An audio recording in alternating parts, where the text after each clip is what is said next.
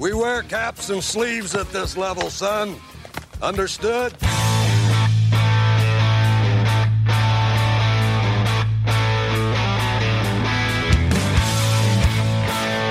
Hey, everybody. Uh, if you are a fan of Robot Butt podcasts, uh, you have grown accustomed to them being about movies. This is a little bit different. We are rolling out the first episode of our brand new baseball podcast. That is right. This is the California Penal League podcast, episode one. This is uh, primarily going to be a uh, Cleveland Indians podcast, as you will soon find out. Everybody involved in this uh, this show is a is an Indians fan or soon to be Cleveland Spiders or Cleveland something else, uh, Cleveland Baseball Club.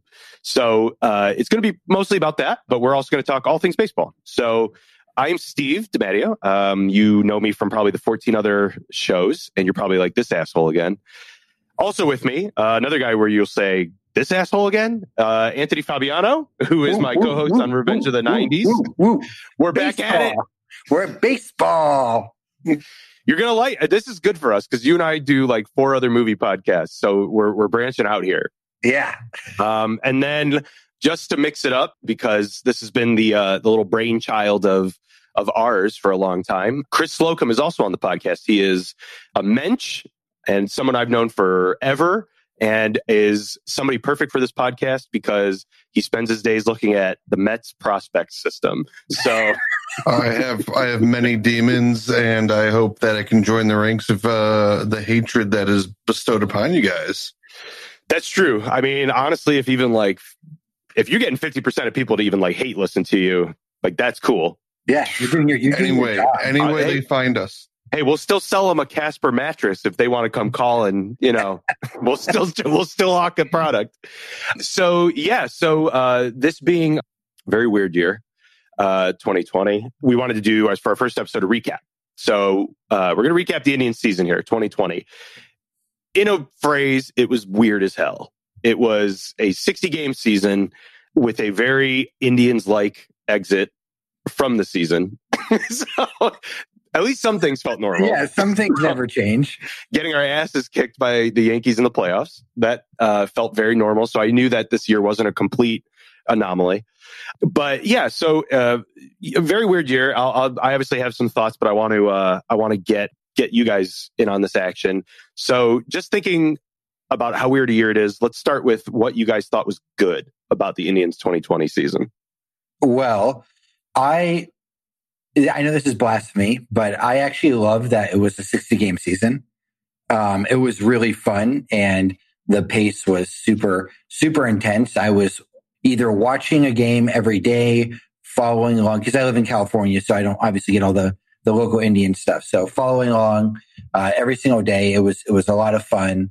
I mean, obviously, what what was good about the year? You we have probably the unanimous Cy Young winner uh, with Shane Bieber. So that was amazing. Uh, Ramirez looked great. He's an MVP uh, uh, finalist. And, you know, our, our pitching rotation, like it looks like it's pretty much set up for the next three to five years. And I'm not as certain that the rest of the uh, teams that I thought were just going to dominate for a four or five year stretch are going to do that.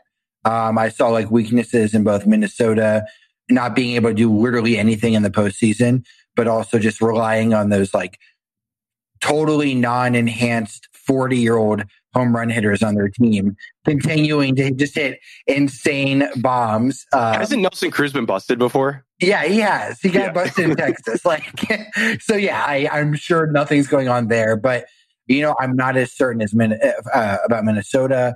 The White Sox, I mean, I think they're going to be, we're going to get into this, but I think the White Sox are going to kind of be the cream of the crop next year. But they also made the most insane managerial hire ever with Tony La Russa, who news came out today that, uh, like literally two hours ago, that the day before he was hired, he got busted for a DUI. And like knowing that, they thought, oh, our young, like fun, highly cultural team that loves to flip bats. Like we should continue hiring a 73 year old who just got in trouble for a DUI who hates all of those things. Right, Uh, right. Yeah. Yeah. But uh, yeah, I mean, it That was a fun implode. year, but it was also No, that won't that won't end poorly over the course of 162 games. Uh, but but yeah, I think those I think uh, Bieber and Ramirez for me were definitely the highlights, and then seeing some of the young pitching continue to improve, those were definitely my highlights. So yeah, picking up and not to you know say ditto on all of that that Anthony just said. How about the fact that we were 10 games over 500? Tito coaches what five, six games, it felt like. Uh, Van Burkleo was gone. Brad Mills was gone. That's half right. the staff, half the coaching staff was gone. So Yeah. there's, I'm, I'm pretty sure that like my high school like JV coach was coaching first base. I saw him out there. Yeah, I mean, God bless him. I, I didn't know he had made, Yeah. made the ranks. But truth be told, I think uh, with all things with the coaching staff, they, they did a phenomenal job. Bieber and Ramirez are the heart and soul, both in the lineup and in the rotation. Starts there with both of them, if you ask me. Uh, that's even with a Frankie Lindor on this team. So there's my uh, early hot take, I guess. Um, internet, internet come after me. Yeah. Anyways, as as Anthony alluded to before, the Twins, God bless them, they they just pull scrap at that at this point off off the free agent heap. They have no pitching. That's truly scares me outside of Berrios.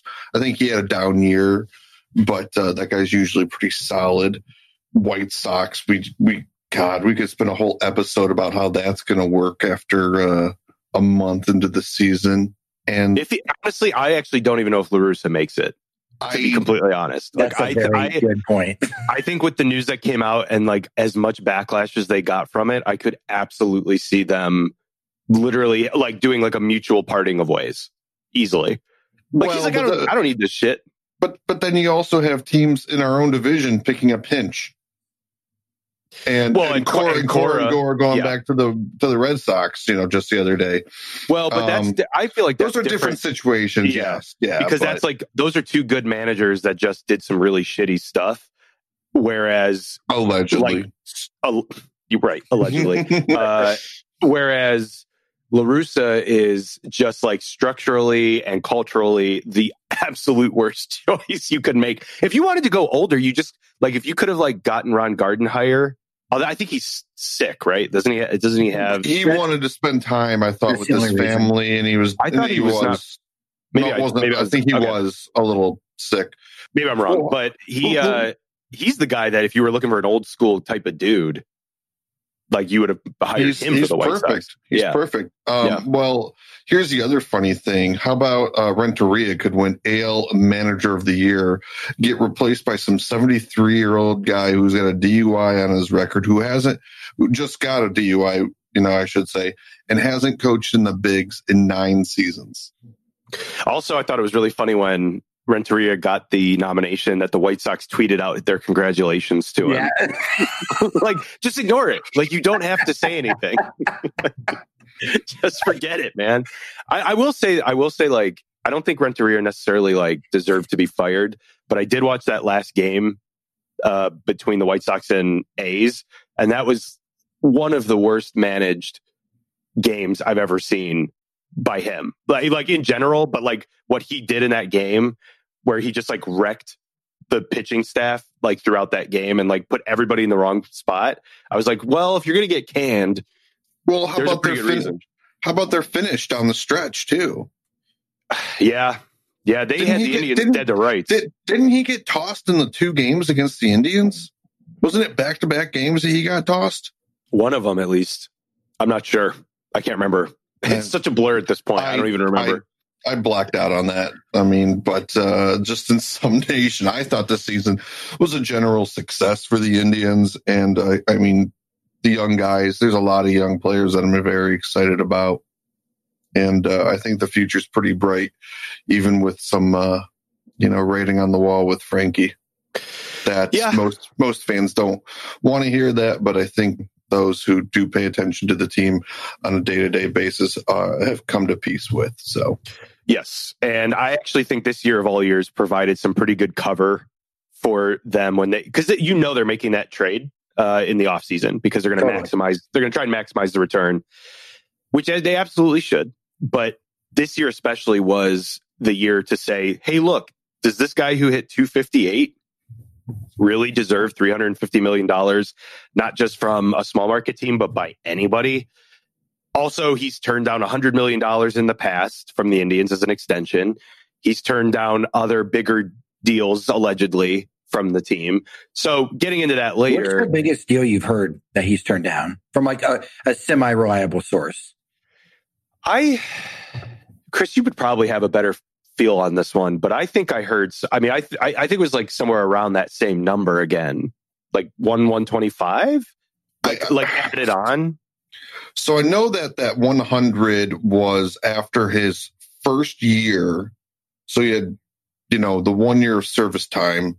And I think that was to buy out a couple of years of the free the, the first few years of the free agency. Maybe I'm making this deal up in my head because a couple of years ago I was t- tossing around the idea of giving him a five year extension that would have covered these two years of arbitration, these these last two, I should say, and then like two years of free agency. There's tons of reasons why Frankie doesn't do that. You know, gets him into the free agent market that much later in his career. And if 27, 28 is kind of the magic number uh, for a player, you know, he's beyond that. But I thought the number I was toying around with was like 150 to 160 over five, six years. And again, I thought I had heard that something like that was was on the table, but again, I might be making that up, and that might have been my, me wishfully thinking. I mean, it's obviously it, yeah, it's nowhere near what Mm-hmm. he's what he's going to get. Like it's No. absolutely nowhere near it. It's just it's for that it's for the Indians to save face as much as they can and say like, "Hey, look, we offered him what we thought But- was fair." But they need to come out and actually say how much they've offered him. They can't hide behind the fact that well, we gave him offers. No, Right. I've been saying it for a few years. Put put him on blast a little bit. Well, cuz this is what we blasting offered him. Yeah. Yeah. He throws he throws them under the bus all the time. And and does the like i love this city with all of my heart. Like i want to be here f- for 15 more years but they they just don't want to pay me any money at all. And so i mean and and to be fair the dolans haven't really earned anybody's trust but if they credibly offered 150 million over five years like that's to me like the max of what i would even pay. If not even being a small market team being a small market team i would feel comfortable going up to like 25 million. But the Indian scouting is so good that, you know, I'm not, you're not going to like necessarily replace him, but for that amount of money, you know, you can do so much, so much more with that. And so there's so many examples. I mean, Bryce Harper right there, he's making so much. And, and I mean, Yeah. Mike Trout, I've seen, I, Mike, I'm out here with Mike Trout. He's, he's amazing, but the dude's been in one playoff series like his entire career. And he's like, And they're not even close. yeah, they are three starting pitchers away, which is what they've been for four years now, and like two other good offensive players. Like the the Indians' offense is probably as good, if not better, but they also have the rotation, and they don't have to be play in the AL West with two other like legitimately great teams. Yeah, and the other thing that I always tell people, you know, because I'm very much on the in the camp of trading Lindor to get to maximize the return, being a small market team is you know, you say the and I think it's valid to some extent is saying that the Val- the Dolans haven't necessarily earned a lot of trust, but at the same time this is the most successful team in the American League since 2013. And it's like literally for they just want, almost a fans just want that decade. championship, though. They do, and, they and I get get in that. But like I don't care what they do at all. Like I'm well, just like it's like put out toddlers out there. I don't care. yeah, I just right. want one. But at the same time, it's like if you, it's like okay, would you rather be the Pirates fan base? No. Oh, would you rather true. be? Would you you would not want to be twenty some other fan bases because Even the in worse- Tigers, like the Tigers have been miserable except for that like they- five year stretch. I'm so glad that you just mentioned the Tigers, and I think we kind of been dancing around this with with the Frankie contract. How many times do you see one of those ten year deals pan off for all ten years? I mean, I, I think Tom Hamilton said Miggy and the Miggy and the Mud Hens like a year ago because they were trotting out Yep. quadruple A, triple A type players that had no business being there because they were saddled with his contract. Yeah. And Miggy had a bounce back year this year to some degree. But like what did Uh, that do for the But Tigers? but that's still yeah, the Tigers are still garbage. Terrible. And, and the Dolans, not not to support everything they've done, and I have They're gonna some. love I'm- our podcast. They're gonna They- they're gonna they- invest in it. they're Yeah. gonna they're gonna be number one sponsor. Actually, I have some theories on what they're actually doing, and then uh, you know, hopefully, we can circle around back to that. If not today, then certainly on another uh, episode. But you know, yeah, I don't want to be this. I don't want to be the Pirates. They they actually have the farm system in place that not everyone's going to pan out, but they should be. We should be a at least our bad season should be 500. Yeah. Well, And- like those, barring, those, barring injuries. those course correction years in like uh, 2014 and 15 where they didn't make the playoffs, but they didn't have a losing record. Yeah. You I know, they were 80 some wins. I look at it as like the AL version of the Cardinals without the, the World Series wins. Yeah. I mean, you're built, you've built a culture. You've built a, you've, you've built a culture and, uh, and expectations for, especially on the pitching staff for what these guys should be doing. And Like- that's also like what's so sad though, Steve, is like the Indians have, I know sometimes like they frustrated fans and like I, all three of us are, you know, the first ones to be annoyed with management. But if we win those three World Series that we were in, where we, we didn't get swept in any of them, we were in all of them. Two of them went to like really dramatic, We- sad. We game lost in heartbreaking fashion. Yeah, but if, we, if like, but like, let's play it like play it out though. Like, if you win those three World Series, you're one of the most successful major league teams in the last 25 years. Like, Yeah, I, I can right. maybe like Yeah. you got the Giants with three, you got the Cardinals only have two, the Yankees. I mean, they had that dynasty, but you're like right up there, top four or five baseball teams in the last 25 seasons. And I mean, just just from a regular season standpoint, I, I actually would love to look this up. Is like from 1995 on, the Indians have to be in the top echelon of of winning of of winning record. So I know they had a rough stretch in the middle of like the decade, but with ACTA, with with ACTA and stuff. But I most but most teams have not had a stretch where they were as good in the 90s and where they're at now as the Indians have because they had a six year stretch from 95 to 2001, 2007, and then you have 2013 to 2020. Like that's a pretty large, and even 2005 they won 93 games and missed the playoffs. So I would love to see that. Uh, but not that that calms anybody down about this team. Uh, I think you made a good point, Chris, about the coaching staff. That was not talked about much at all throughout the season. The fact that Sandy Alomar was just like winging it out there half the time. I, I mean, I like it's like a part of me thinks because we grew up on Sandy Alomar that it's that it's this nostalgic factor. Because if I were to take myself out of it a little bit, I have to question what he was doing with the bullpen uh, so much because it was so confusing the roles that he was putting people in, uh, especially in the playoff series against the Yankees, throwing Karinchak out there when he did in that last game, uh, uh, game two, and uh, just just the miss. Nobody had a defined role except Brad Hand, basically. So that and that's another story we can get into for sure. Uh, uh, Brad Hand being waived, but uh, I, I think, like you said, I, I mean, I you know, you're ten games over 500. You make the playoffs at one point. Aside from that brutal stretch that they had, they were on track to potentially even be the best team in the American League, if not the second best behind the Rays. So aside from like that one terrible week, uh, which equated to like a 16 game losing streak in like the, you know, in the regular, in a normal season, I was really happy with the season because how can you not be happy with the fact that you have the comeback player of the year, you have the MVP, an MVP finalist. We'll see what he, if he is. I don't think he will. Uh, you've got the Cy Young, which will definitely happen in Shane Bieber.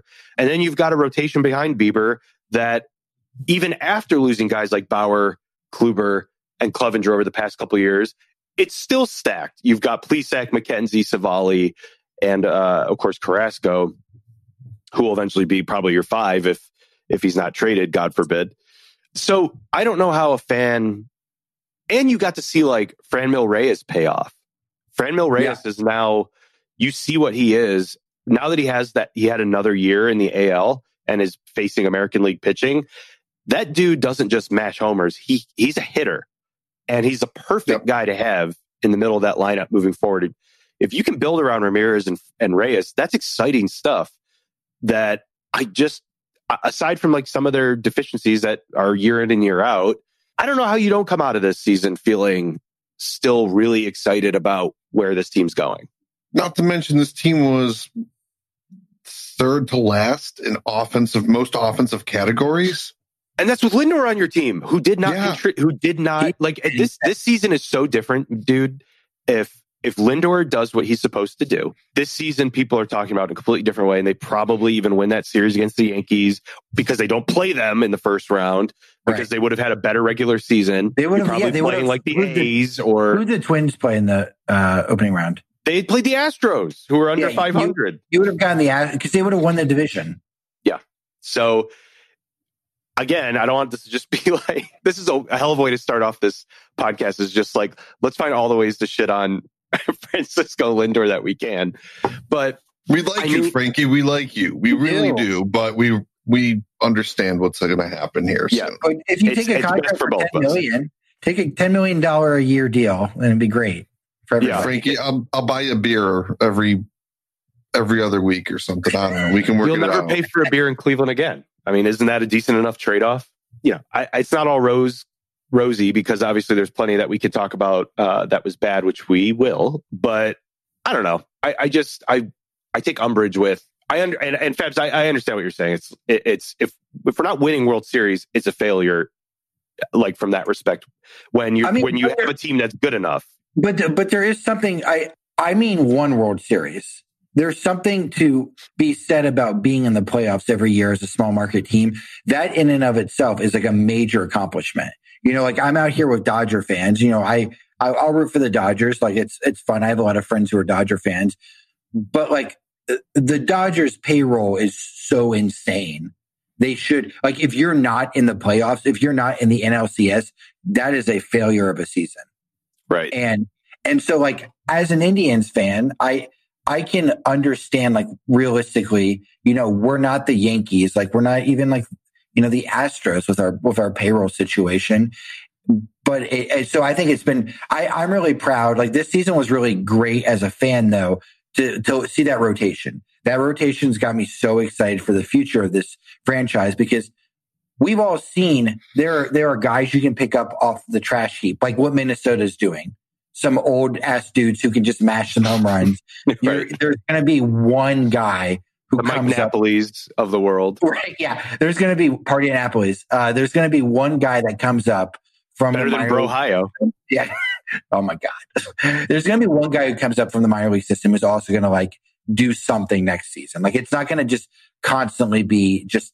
It's not going to be as bad as it was this year. Um, so I mean, yeah, I while I do, yes, I want to. I win want to want to win a bunch of World Series. I want to be the Yankees. I know we're not. So the fact that we are consistently in the playoffs or right there that last two weeks of the season, that's awesome. Like for the team, because you know we, we're this is the one team we're lucky that we grew up the time we did because my dad's generation this was dog shit this Yeah. was this for was not- 40 years. I, yeah my dad was early born the year that the indians lost to willie mays in the giants and like that's all he saw until 1995 so like Yeah. as much as it sucks as and we got lucky with the Cavs, you know. But yeah, as much as it sucks being a Browns fan in our lives, the Indians have almost always been good or at least interesting.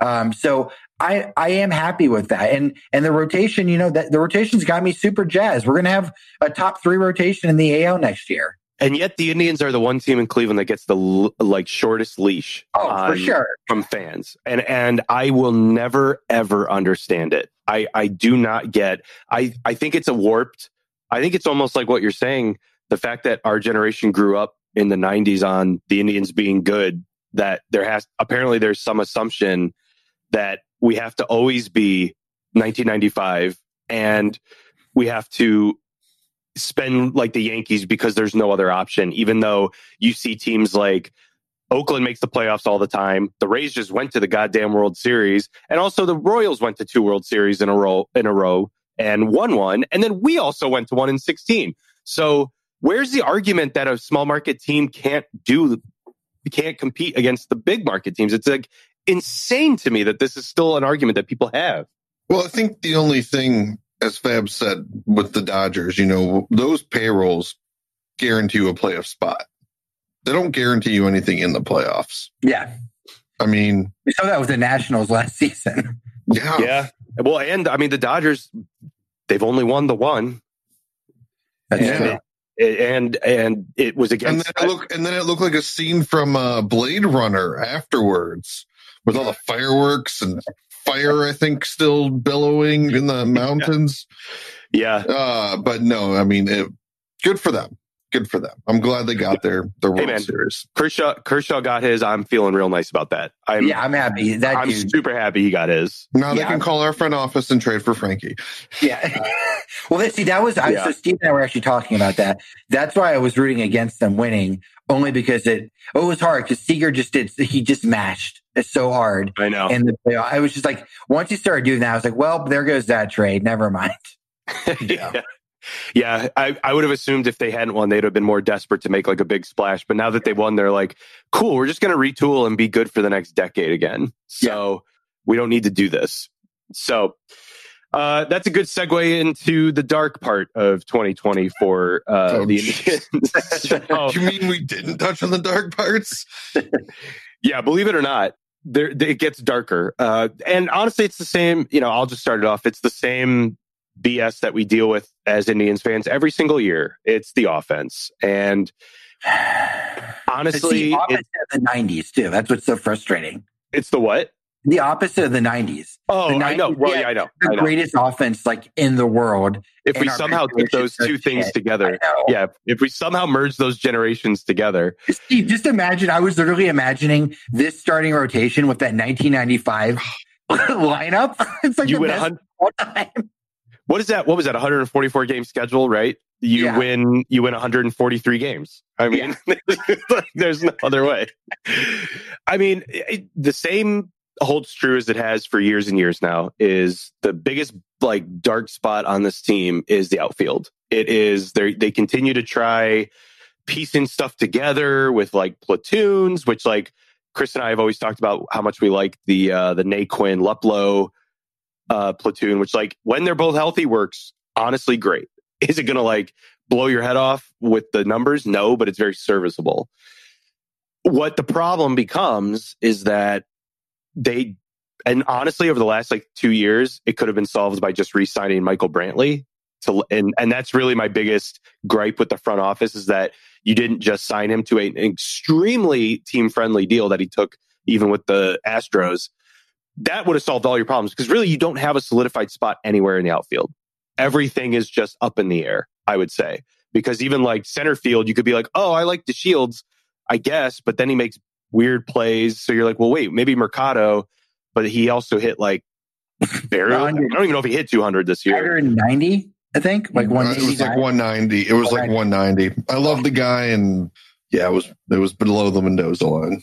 And But- but Bradley Steve, Zimmer, what- Bradley Zimmer's off this team. Like, if you don't, if you don't think he's done, you're a fool. Because once he got demoted again, it was it was like see ya. And Jake Bauers didn't even sniff the roster this season. Unfortunately, half the guys you just listed might not even be on this team next year. So, unfortunately or fortunately, I don't know.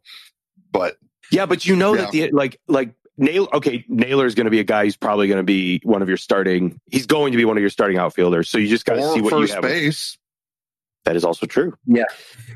Unless I am of the belief Carlos Santana signs a very team friendly deal and comes back for another season. That is my one of my predictions for free agency. But that's true. I mean, you could always mix and match. You could always have him play first base when needed, but it's not as if you have enough depth in the outfield to even like have to worry about that. But I like like everybody's going to be like, "Oh, George Springer."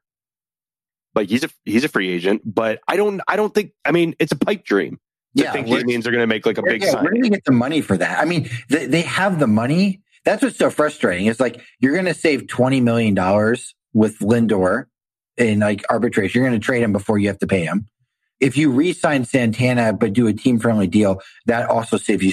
Like your payroll is going to be like in the 50 to 60 million dollar range. So theoretically, if they want to if they want to cap it at 70 million or 75, you might be able to get Springer but I don't think they're going to spend it because they already said, like, they already, you know, they're not because they already started floating like the Dolans are just they're they're literally sleeping on the streets because of like the season being short. And it's like give me give me a break. You're fucking billionaires. Like everybody took a goddamn like haircut this season, you know? Like right. every it's everybody. You even the, that's the cover. That's the cover every team's going to use. They were psyched about COVID, man. Like they're like, cool. Now we're not going to get shit about like re-signing Lindor. Like it's going to suck this season, but long term, you're going to save 125 million dollars because you're not going to have to be forced to pay 200 million bucks for him. So you have one bad season of like profit, but then you know this season you're going to be at like 50% of your payroll from last season. So like they're going to earn their money back literally in two years. Right. Took the words out of my mouth, Bibbs. I'll, so I'll you, chime in. I'll yeah, chime in with some bad too. Well, and Steve alluded to it before with the bullpen eh, down the stretch. With you know, I love Sandy. Grew up with him, obviously, as we all did. He was he was my favorite player when I was younger. But but those bullpen arms, they need they need that that sense of role and knowing where they're where and when they're going to be used. You can't be bringing Karen in in the fifth inning when he's been pitching the eighth all season right. long. Absolutely. Um, you know, I think next year he well he he can be your closer. closer. He can yeah. be your closer, and you know Wittgren can be your setup. I mean, not to get too down the line already with that stuff, but they need those established roles first and foremost. It starts there uh, for me. That was that was the thing at the tail end of the season because I was already past the offense being anemic. But yeah, it's like it, it just you become numb to just it. Accustomed, yeah, oh, it, it was hundred percent just numb to it. I mean, this um, is like what isn't this like the third season in a row where Frankie Lindor cannot get a guy from from second base in to save his life? What were his numbers with running runners in scoring position the last two years? I, I don't have I them off the top of my head, but I'll have to find it. But it, I know this year it was like pain, just utter pain. I mean, and I think part of it's he's pressing. I think he's pressing. I think he knows what's coming up. I think he's sure. trying to be the hero. I think he's trying to hit the five run home run every right. time he comes up the bat. And I don't think, and I don't want to paint him as a guy who's like, oh, fuck this, I'm out of here. Like, it's not like that's not the case at all. Like, he really cares and wants to win, but it's like the last two seasons plainly obvious that the talk about moving him has affected his game. Certainly, certainly has. I mean, and we could have used it this year too. You know, we could have used his his normal a normal season from him. We could have used a normal season from Carlos Santana. I think he's gone too, unless he does a you know minor league invite kind of one or two year, ten million dollar you know deal to to cap off his career here. In twenty nine, um, it was 200. He batted 200 with runners in scoring position. Okay. Do you have it for 20? Uh, I think it was less. I think it was like 189. Yeah, it was uh, something. I'll get it. But I mean, thank God that the that the San Diego Padres were like, "Hey, we're gonna." We remember 1950s when we were your AAA team. We're going to help you guys these last two years and, and send you all these young, promising players. So the outfield has some promise. I see some bright spots, but like you said, if we would have just signed Michael Brantley, it solves I'm everything. Thinking, you can even put Reyes in right in uh, right field, Brantley in yeah. left, and then platoon center field or or Mercado. Like there's so let many. Me t- let me give you an alternate dimension that we currently could exist in. There is somewhere out there an alternate dimension where we signed Brantley to the same deal that the Astros signed him to, and we signed Marcell Ozuna to his one year, $18 million deal that he signed with the Braves this past season. And you would have been rocking with an, with an outfield that had Brantley and Marcell Ozuna. Oh and we win the World Series. And, and Mercado and Mercado is actually given a couple at bats to struggle through and get on on some kind of track. That's the one. Th- that's another thing that I don't I don't think was talked about. Maybe they were patient enough with him. I don't think so. I mean, my, nothing against Delino DeShields, but the guy has a noodle for an arm. I'm sorry. He made also he bad, made some absurd made, defensive like missteps. Yeah, I mean, outfield. and it was pretty. I mean, the timing couldn't have been worse. That was Tyler Naquin, you know, 2016. Yeah. yeah. Uh, uh, to, yeah, 2016 you know, game six. Yeah, yeah, 2016 esque.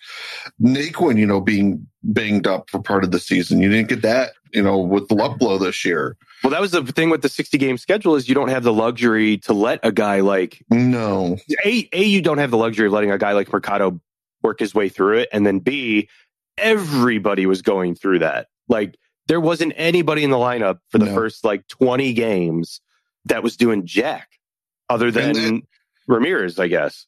And, and to kind of compound matters, what, what are you going to do? Send them to, to Eastlake to work on things against minor league pitching? In, a, in no in no, no game environment. You're not going to, I mean, you're only going to get so much better. You got to, I think, see the game. I mean, you got, it's, it's tough. I mean, these, these bench utility guys who can hit, you know, 280 for you, not playing normal time. Those dudes are, aren't, I don't think, ever valued enough because doing that is so tough. It, again, it gets kind of back to the bullpen thing. These guys need roles. They need to know what their role is. They need to know I'm going to be in the lineup six nights a week, getting my at bats. Yep. It was it was under 200. I couldn't find the exact number, but it was it was lower than uh, 2019. I was going to say, I thought it was like two or like 189 or Yeah. something like that. A quick was question though: Do you think Tito being back? I think that solves the issues with the bullpen, like in terms of 100%. like, like situation and and getting and you're going to get um uh uh the uh Clase, the Class guy A, Class A. I say uh, you, you're going to get him back. So I mean, he'll, he'll he's not going to obviously be your immediate closer, but you know he can be become a situational guy. Um, so like I think you have some like a lot of exciting options in the bullpen. Like I'm not worried about any aspect of the pitching at all, like at all. No, I, I and think they have so much depth great. on top Yeah. of it too. yeah, it's that we are we are just so like spoiled and wealthy with with the pitching. And the good thing is with 162 game season, that's that's where you know you're going to catch up to the White Sox and and the Well, Twins. and that- that's Such where you see that. Yeah, that's where you see that come to fruition. That you've where got Maeda isn't a like Cy Young finalist because he has eight starts. Right, right, exactly. And it's a guy that like, you know, he's never had a role like this. And maybe he is that I mean, honestly, like maybe he he's always been a good pitcher, but yeah, this was a year of anomalies where Uh, you know, even Bauer in the NL, it's like, yeah, we all know Bauer very well. Like he- I, I don't, you know, he was having a great year, a, an even better year than that year when he got hurt. But who's to say that that holds up? Even like Shane Bieber, like he might have had a few clunkers where every guy does. Like, Over That's how 32 starts, you're going to have yeah, four you- or five bad gonna a- outings. yeah, it's just how it is. And but then but then it's the guys who okay, if I have if I have one or even two bad outings in a row, do I stop the bleeding and pitch like a you know, shutout or you know whatever and get back on track or do I let it become a thing where now my ERA is ballooned to like 350, you know? So that it, it just this was a year just like nobody has any clue. well, Um, the good the good thing is, I think the Indians have guys who are all more of the, uh, you know, the mindset that they're going to bounce back. Just Yeah, Oh yeah, I- I, I mean, think- Bieber, I think Bieber's a, set top- there. an ace. Bieber, Bieber's like you got to lock that up. oh for you got sure. you got to. It's the Indians' way of they got to do the thing where they you know offer him the deal that buys out arbitration years and tax on you know it's the the Jose Ramirez team friendly deal. Even like Kluber got a good deal like that, a friend team friendly deal when they re-signed him. Do you think he'll go for Kluber free agency? Dude, honestly, well, how much? How much? How many more years does he have? Uh, he's like 35. Kluber, right? That's- yes, Yeah, he's like 34, 35. And honestly, with the last two years, three, man. three I- more you- years, maybe. you- You, know what? I, you know You what? I, I, I joke. I'm, I'm joking. This is. Let me just preface this by by saying this is all joking. But let's He- get the band back together. well, I just mean for like yeah, starter- he's looking. fifth starter, um, because I knew his club option. He's on a club option for 2021, so like he isn't under contract. Like the Rangers probably won't pick it up, and They so didn't. just okay, they didn't. So yeah, so he's a free agent. Like they can they can offer him whatever they want, and you come back and like be your fifth starter, or you can even work him out of the bullpen. like he can give you a couple good innings. I I'm not going to rely on him. I love Corey Kluber. He's like one of my favorite Indian pitchers of all time. I'm not going to rely on the dude to stay healthy though. At at his age, like it's just like unless he's using whatever Verlander's using, like there's no way he's going to keep his arm healthy Hey, for a whole season. hey, it worked with uh, Carlos Santana. We shipped him away for a year. We brought him back, Yeah. and he had like an, like the best year of his career in 2019. Do you, So- okay, so so okay, so we're gonna go like looking forward. Do you guys just want to quickly go position by position and just like where what's the state of that position for people who like don't know that well? Would that be helpful? You think looking forward, or like if we're going to target free agents there, or we're going to rely on young guys? however you go, however you want to do it. Well, you know, however you want to throw it. Your if you want to go by some positions you want to you want to think about because I I think uh, I, I think if I were to think about it, honestly, there are only going into next year like a couple positions that I would say are even locked down, and it's third base and catcher. Catcher. I mean, that's really it because Cesar Hernandez is a free agent. Yeah. So and he had a good I, year too. So he's not like, re- yeah. DH is locked down too. Yeah, DH is locked down. DH is locked down as well. So you yeah, have all true. the outfield, literally all the outfield, first base, position, uh, shortstop is not. I mean, shortstop is absolutely not going to be Lindor, and then the pitching staff is what it is. So positionally, I would say you've only got like three locks in your lineup. The rest of, you know, two thirds of your lineup is open for debate and open for competition. God, I don't know if that's which is it's not the worst thing. I mean, that is not necessarily a bad thing. Sometimes, like, would I wish that we had like the Astros lineup that had like just five superstars that you just lock in? Sure, but it's a the Indians are in like a uh, okay to get into where do we go from here. The Indians are in a bit of a, a state of flux. I always describe it as just retooling on the fly. We keep talking about not wanting to be the Pirates or the Tigers, and this is exactly what you do to not become that. Is you understand that this is why they traded Bauer and Clevinger when they did. It, it, it's a it may seem like a weird move, like oh my god, what are they doing? But what you have to understand is when you have a glut of talent at a certain position, obviously you do you do what they did, but then also you have to understand that it's like the time has come to make the move. Like Lindor is going to bring you a good return even now. Like you're going to get like two major league players plus two prospects probably. Like it's going to be like a blockbuster deal, no matter the team, because that team gets a whole year of him. So there's no, it, it, it's like, it may not be like the shattering one that it would have gotten like last season. Yeah. Where you could have just raided an entire team's farm system. But hey, man, it's better than getting nothing and he walks in free agency. So my thinking is where we go from here is that I think you're probably going to have a couple seasons of growing pains and then it, like, but it's not going to be like a 65 win season.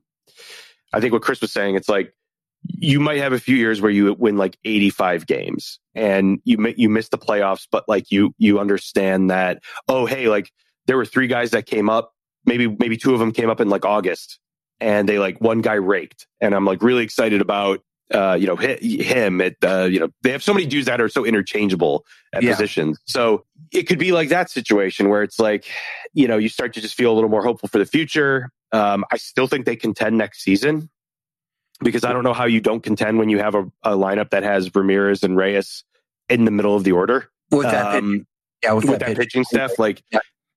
And and honestly, dude, I don't even know how it can get much more painful than it did this season, and they still contended. Sure. Oh, you're totally right. And they, they also might just get lucky. Like, I mean, I know Cleveland is synonymous with being lucky, but people seem to really like the expanded playoffs.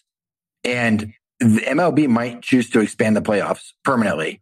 And if you do that, those 85 win seasons, that probably gets you at least competing, if not in as the eight seed. So like all of a sudden, right. like it doesn't even matter. I mean, it does, but it doesn't matter if there's they're having those retooling years. If they have this rotation and it stays like relatively healthy, they should be constantly competing for a playoff spot if they expand the rotate uh, the uh, the uh, postseason. So, if the owners really did bleed money, playoffs are expanding next year again, or will will remain at eight. I could see, and I do think they, I do think they actually did. I mean, they did bleed money like that. Like they, as much as yes. I want to get the Dolans, like they every even the the um, Dodgers, they bled a bunch of money this season. And, and I mean, how do you not with right. a stadium like Dodger Stadium that holds fifty six thousand people? You had no one there, you know, right. Right. for eighty two games or and the big room, which is like the parking lot. Eighty one. They make like so much money off their freaking parking. Oh Dodger yeah, Stadium. it's crazy. TV. I mean, they only made the TV money this year. Right. I mean, you weren't selling nearly as much merch. We could go down that, you know, concessions, all that fun stuff. The Indians did remain, they always are one of the top 10 teams for like viewership on TV. And they yeah. were like, They're like five or something this year. Like they're always right up there. Like the region, And the region 2019, they supports were the team. third. Yeah, the Yeah. yeah, the, the region supports the team. It's just that like there's this very weird mentality that people have, and it's honestly, dude, if this if this was a sport that uh, had a salary cap, you'd never hear it because people just see teams like the Yankees, the Phillies, the Angels, the uh, Mets in some cases, uh, Dodgers, whatever, blowing it out for these free agents. And then, you know, they were like, well, why not us? You know, you're all billionaires too, but not, you know, to the Looking- same degree.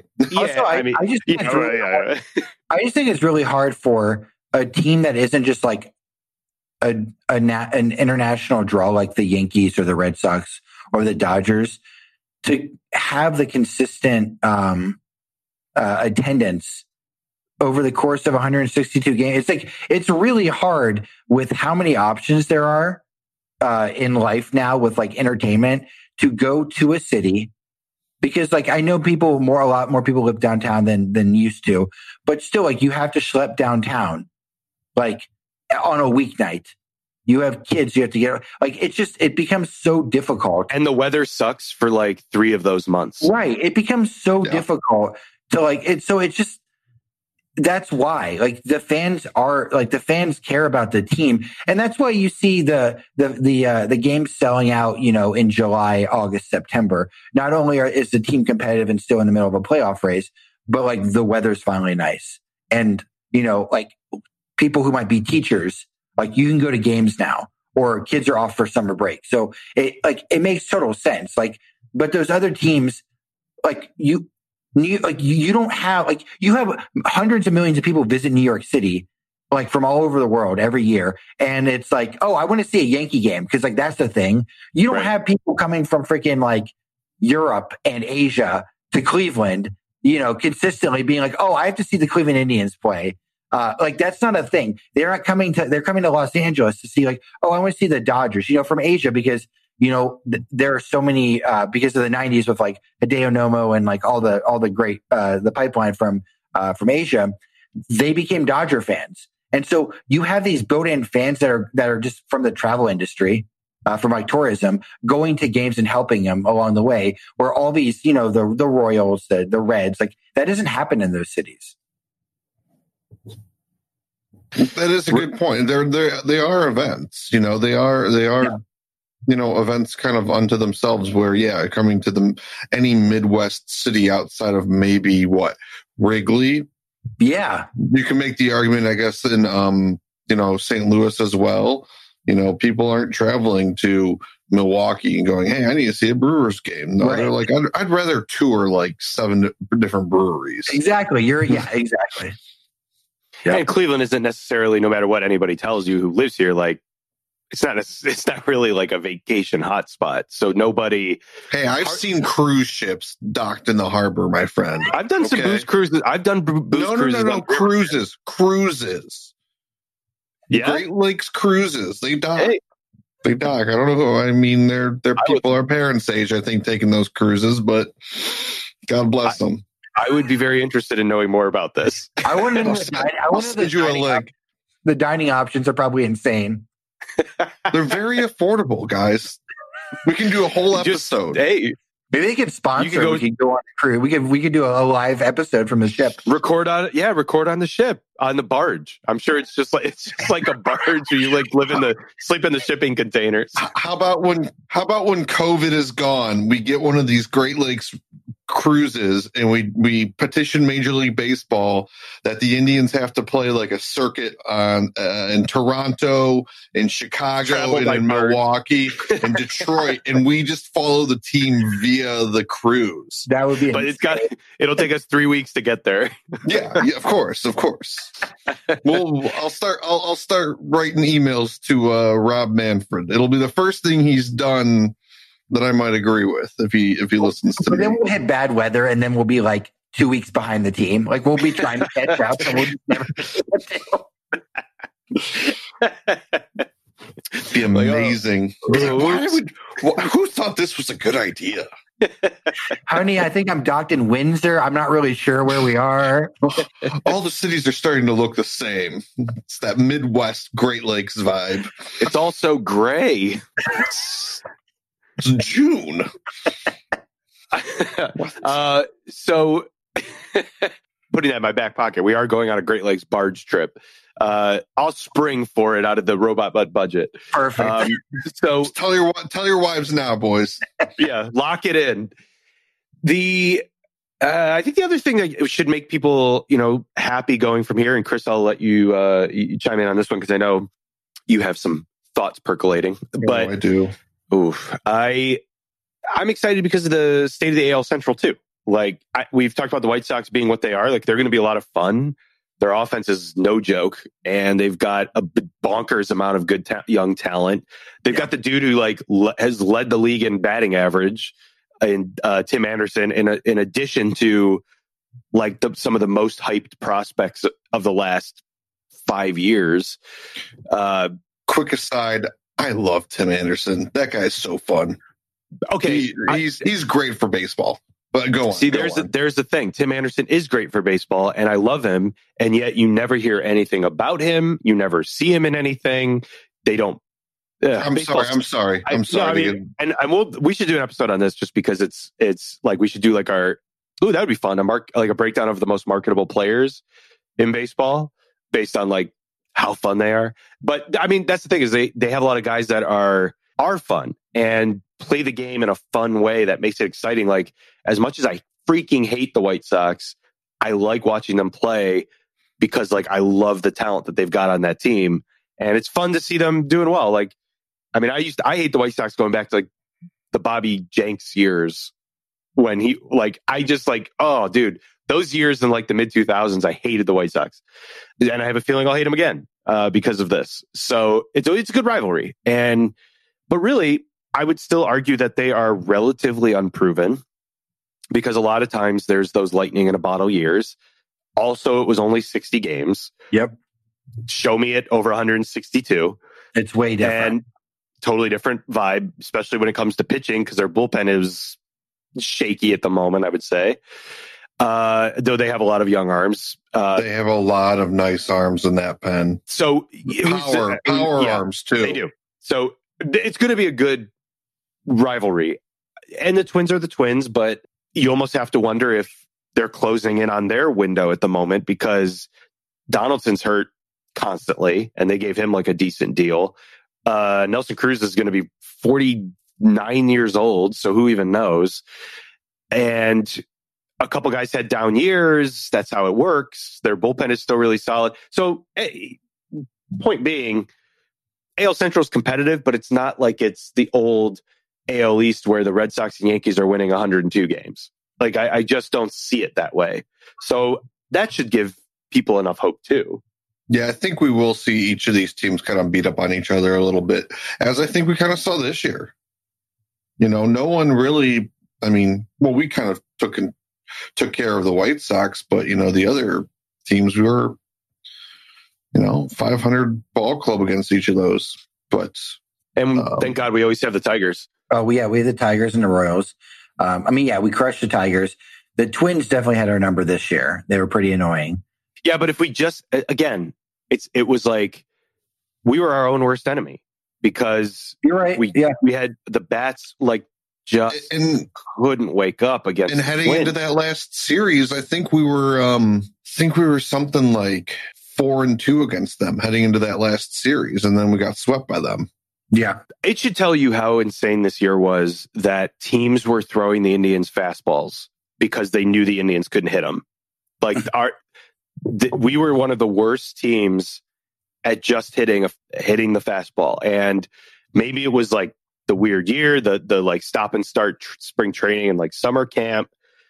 I don't know, man, but it is like weird to me that a scouting report for an entire offense was like, yeah, just groove a fastball down the middle. They're not going to hit it.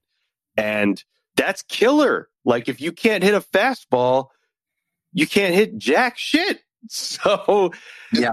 eventually it kind of got ironed out by the end of the season. But holy hell, was that a rough ride for like 30 games. And it's. I mean, it is just really hard though. when you're going into like at first I was excited we had the Yankees because it was at at home. But then Steve and I talked about it and it was just like you're relying on Bieber to basically be perfect that first game and us to like eke out two runs or something. And then hopefully it works out for game two or game three. But it's it's it's really hard. I'm I'm like definitely optimistic, but it's also really hard knowing that like, cool, we win our division and and baseball is such a long like slug of a season then what's waiting for you the yankees or the the rays and then Ooh, probably you know, I'd like that. yeah and then probably a retooled astros uh and then like the Uh, athletics Astros are done. They're cooked. but yeah the You, Yankees you are- heard it here first. i don't i don't Yeah. want i don't want either of them like Yeah, no, you're right. I mean, you're right. The Yankees are going to be there for years. Yeah, they're, they're just like uh, every guy on their their lineup can hit 30 home runs, and it's just give me two of them. Like I'm cool trading Lindor to the Yankees if we can just get one or two of their bats, like just to give us some bats, because Lindor didn't show up at all last year. in the playoffs, right? Right. Yep. Yeah, I agree. Uh, Chris.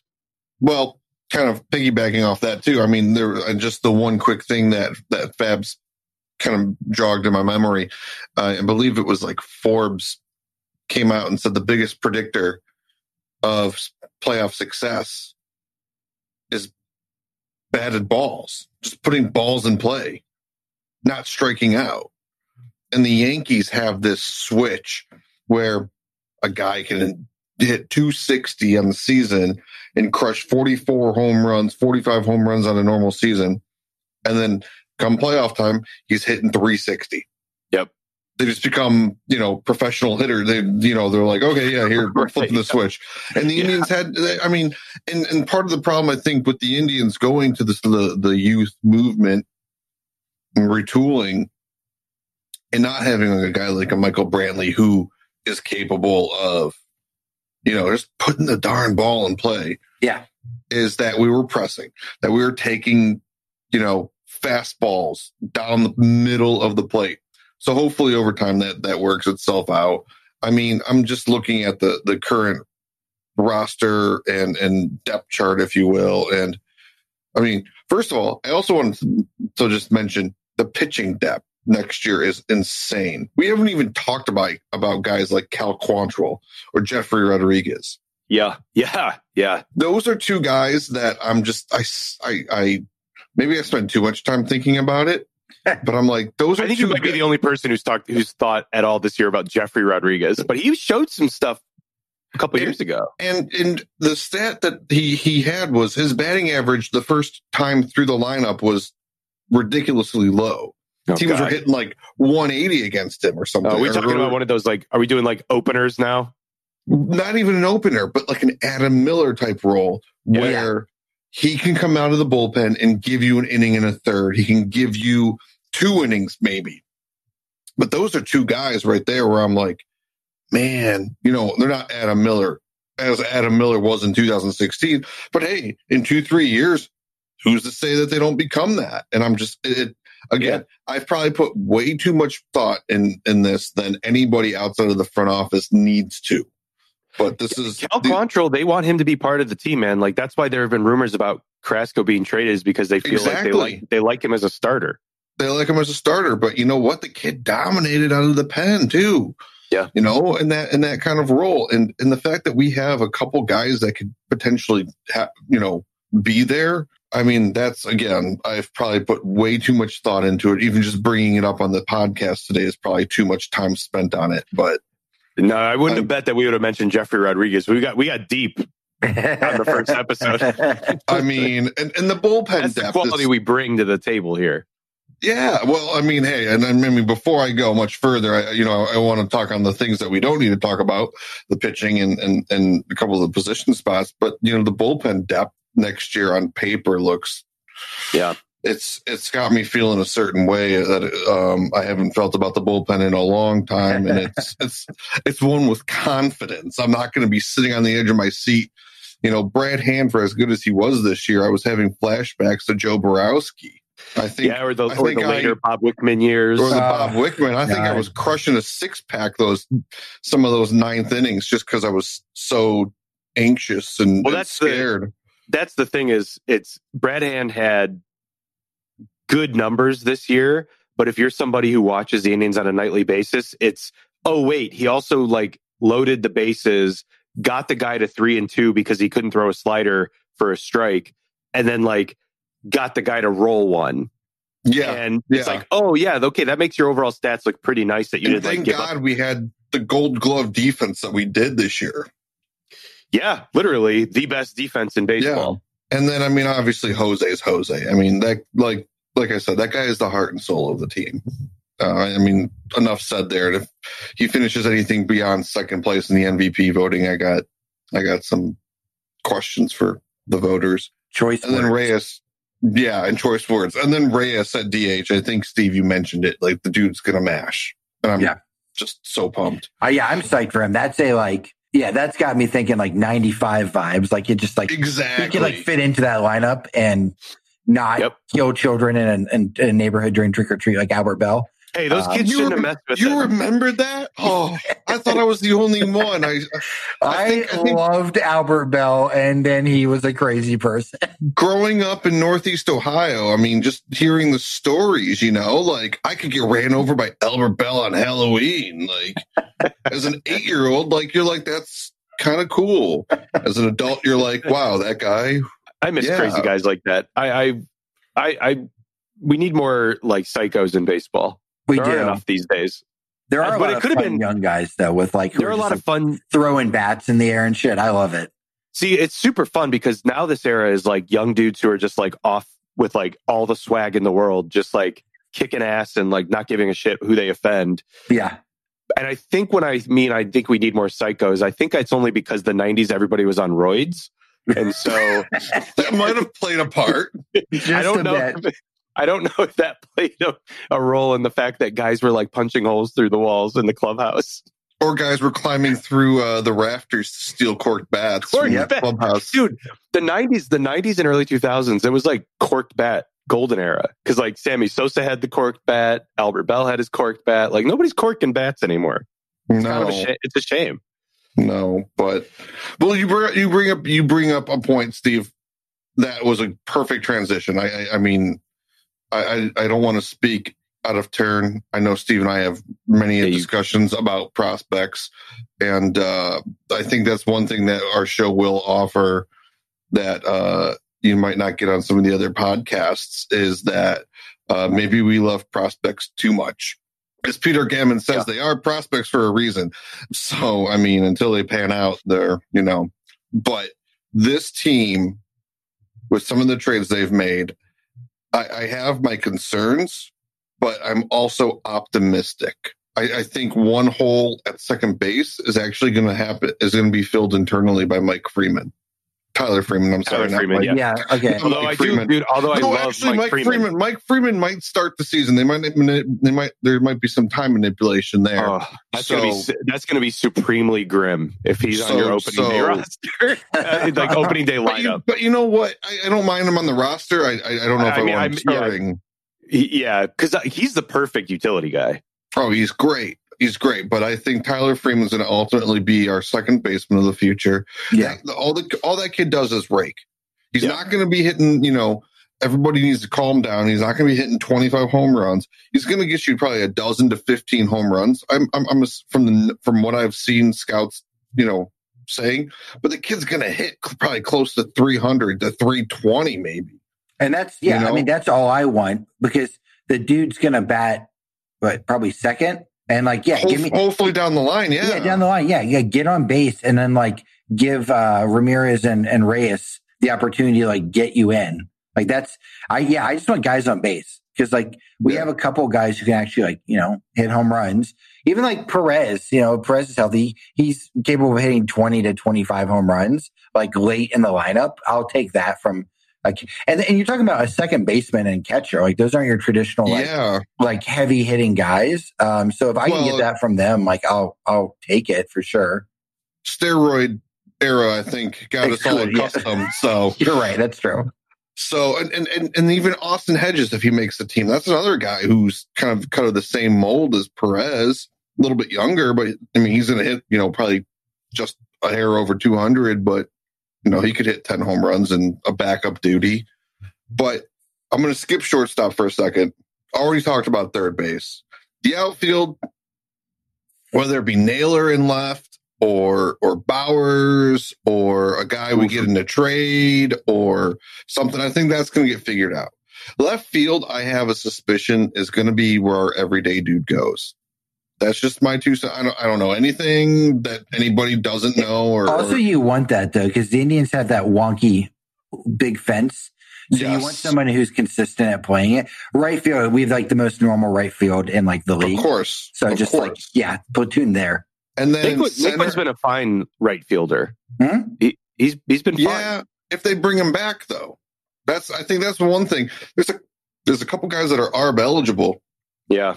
I'm I'm I'm not 100 percent sold that they're going to be brought back, or they might get packaged in a deal with potentially Frankie. I mean, That's true. Again. Sweden that deal. I think there could be some sweeteners there. You know, I mean, does Tyler Naquin get anybody really all that jazzed up? Does Delino get anybody all that jazzed up? No, but you know, you, you saw that last year with the Rangers tossing in Delino.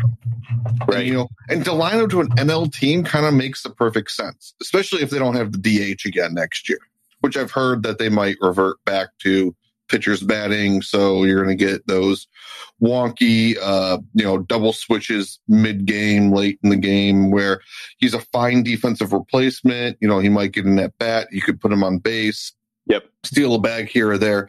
I love Oscar Mercado. Yeah, you you why. are you are I- always I carrying am the. Oscar Mercado I fan like club. him too. I like him I'm the- too. I'm I might be the president of that fan club. Fabs, I will uh, I can anoint you VP. I'll take it. Um, but I think with him and Reyes last year, you start to see saw something with the team where they're you're going to see. I just looked up his batting average last year. We were way too favorable. He batted 128. Oh my god!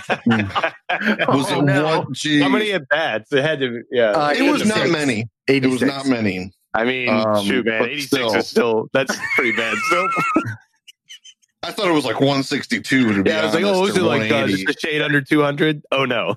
yeah, no, wow, it was. I mean, but Shade over 2019 is a 2019 was a pretty good like rookie year. I mean, he Didn't he was. finish third? He finished third in the voting too for rookie of the year. I thought. yeah he uh, batted 269, uh, basically a 320 on base. Uh, 15 stolen bases, 54 RBIs, 15 home runs in only 115 games, and was like very good defensively. So I mean, I think I'm I'm gonna attribute last year just for the sake of like not having to find another outfielder for this team, Yes. uh, to it being a 60 game season. Because if if he fills your void at center field, thank that's God. one less. Just, like, that's one less thing that you got to find in, in the And- off season. and if, so, like, we'll play that out though. Okay, so you do your platoon in right field, you have him in center, and then left field. If you can just say like, we're gonna make a trade with It's Josh- Lindor, It would, but it would be Josh Naylor. it would. But like, unless you make a trade, like you're you're trading Lindor, so or, you get a left or you move or you move Naylor to first base and let Naylor battle it out with with maybe Bobby Bradley or um What's Bobby actually- Bradley's story? He was supposed to be like, the guy like two years ago. So I mean, he's still very young. We've been hearing about Bobby Bradley. I feel since like the time he was like 17 years old. so it just I know. feels like he's like 32, but he's Right, like yeah. 23. um, That is like super young. so he's still super young, but I yeah, think he it's just still turned with him. It's, four. it's the strikeouts. It's the Yep. strikeouts, and it's. Yep.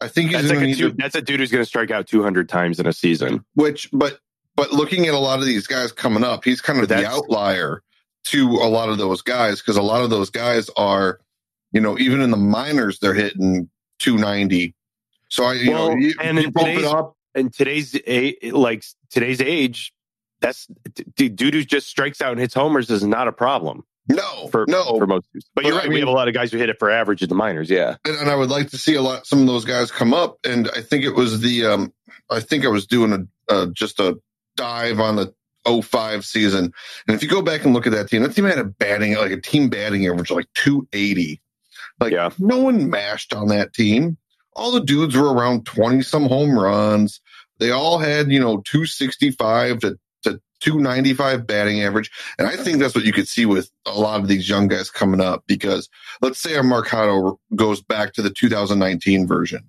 We got Daniel Johnson, who I, I'm again. We haven't even talked about him. We haven't even talked about him. I think he is, I think maybe next year what we see is a platoon to start the season as a guess.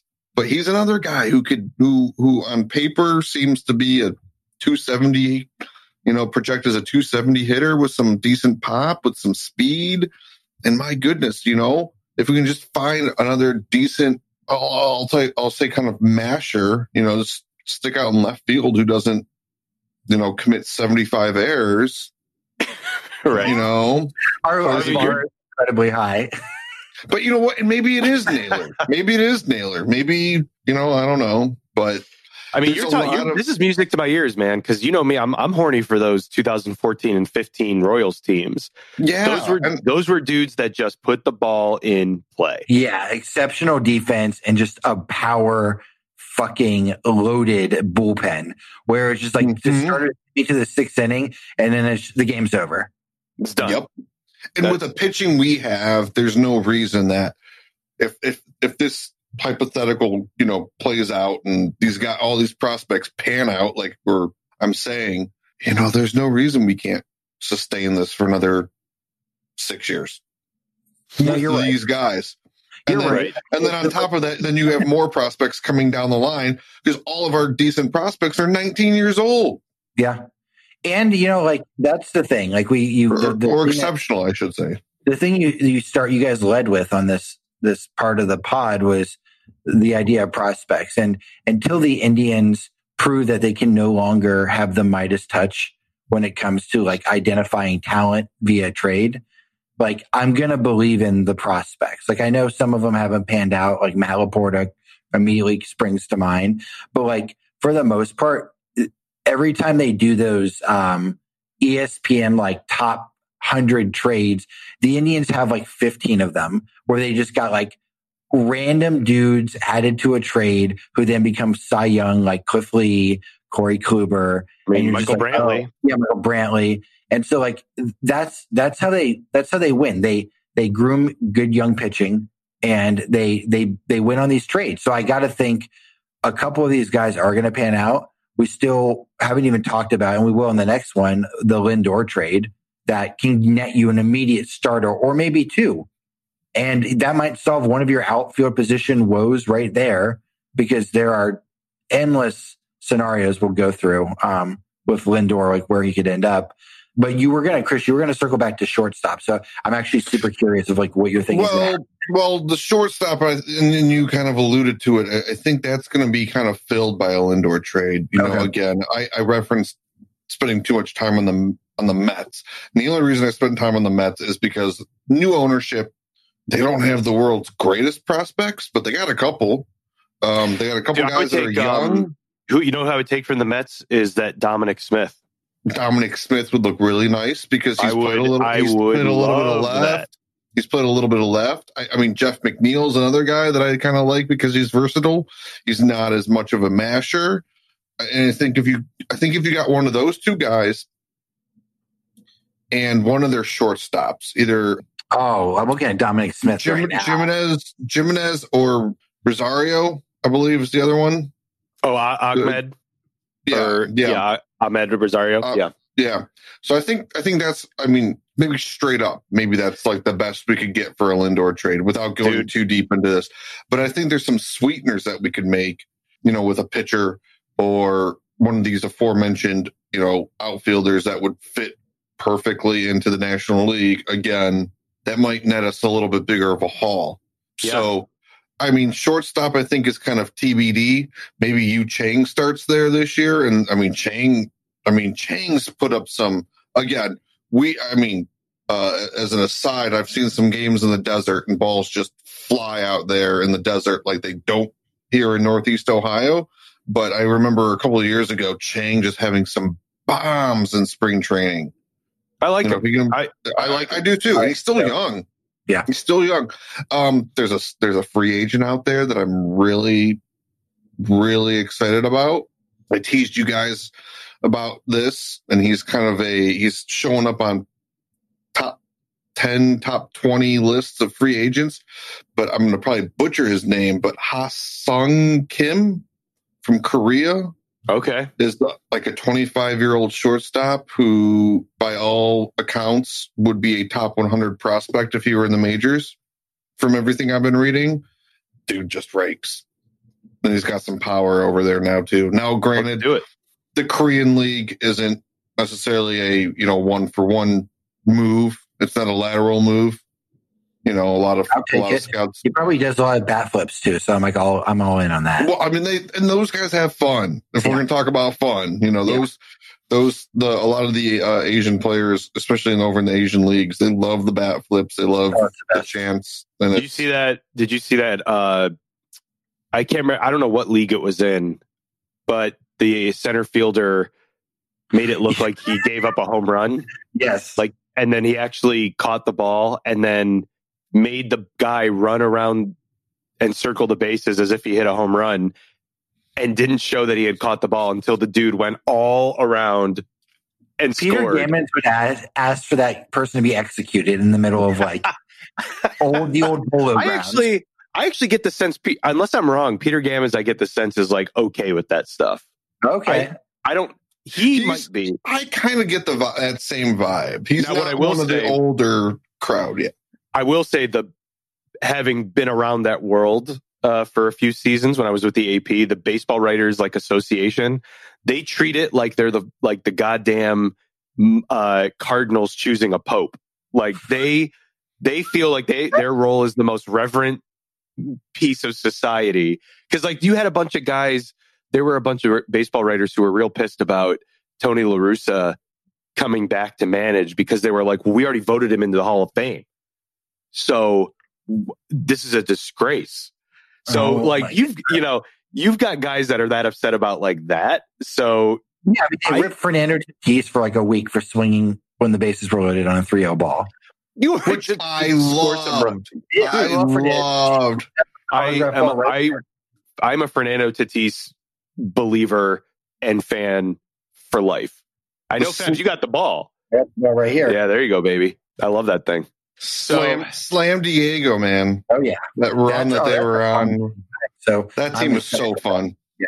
And again, that's a lot of young dudes. Mhm. And Yeah, hey, hey, be hey, if anybody, if anybody in their front office ever listens to this episode, um, I'll take more of your farm hands than ours. Oh yeah, send them over. You, yeah.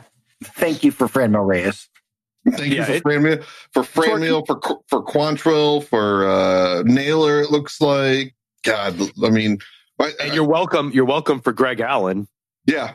Hey, I think Greg Allen. I, you know, no, um, I, I was, I liked Greg Allen a little bit, I, I but I, I, I thought Never he got a was fair more, shake here. never got a fair shake. Uh, I, I kind of always thought he was more of a fourth outfielder. Yeah. kid gets to go home to San Diego. I think he'll, I think he'll fit in perfect. That's a huge outfield for him to roam, and I think as a fourth outfielder, you know, maybe because they got the kid who was just who just won the Golden Glove out in center field there. Yep. Um, whose name escapes me right now, but um, you know, I, I think it's a good fit for him. Hopefully, he finally gets a little bit more uh, playing time, but uh, he had no spot here. Yeah. No matter what, he must. I think he must have like I don't know pissed in Francona's Cheerios because he was he was he followed the long line of guys that could never get into his good graces. And That's saying something this year because I mean Terry was up in the clubhouse. I don't know if he made it down or t- in the uh, press box and uh, suites. I should say he wasn't even in the clubhouse. Yeah, that's true. Yeah. He pissed in Sandy's Cheerios. He must have really taken a dump or something in there. Uh, so wrapping things up, uh, breathe easy, Indians fans. It's not so bad. It was a weird year, lots of good. There were a lot of frustrating things as always with the offense, but I think there are some good things on the horizon. So we're wrapping things up with episode number one. Thank you for listening. Uh, we are coming back at you with uh, we're going to do our deep dive on uh, Frankie Lindor's potential destinations for 2021 because I can assure you it's happening. So the Indians have already told teams it's happening. They've already put out the feelers. Please prepare yourself emotionally because he's gone. Uh, on that fun note, we will uh, catch you guys later.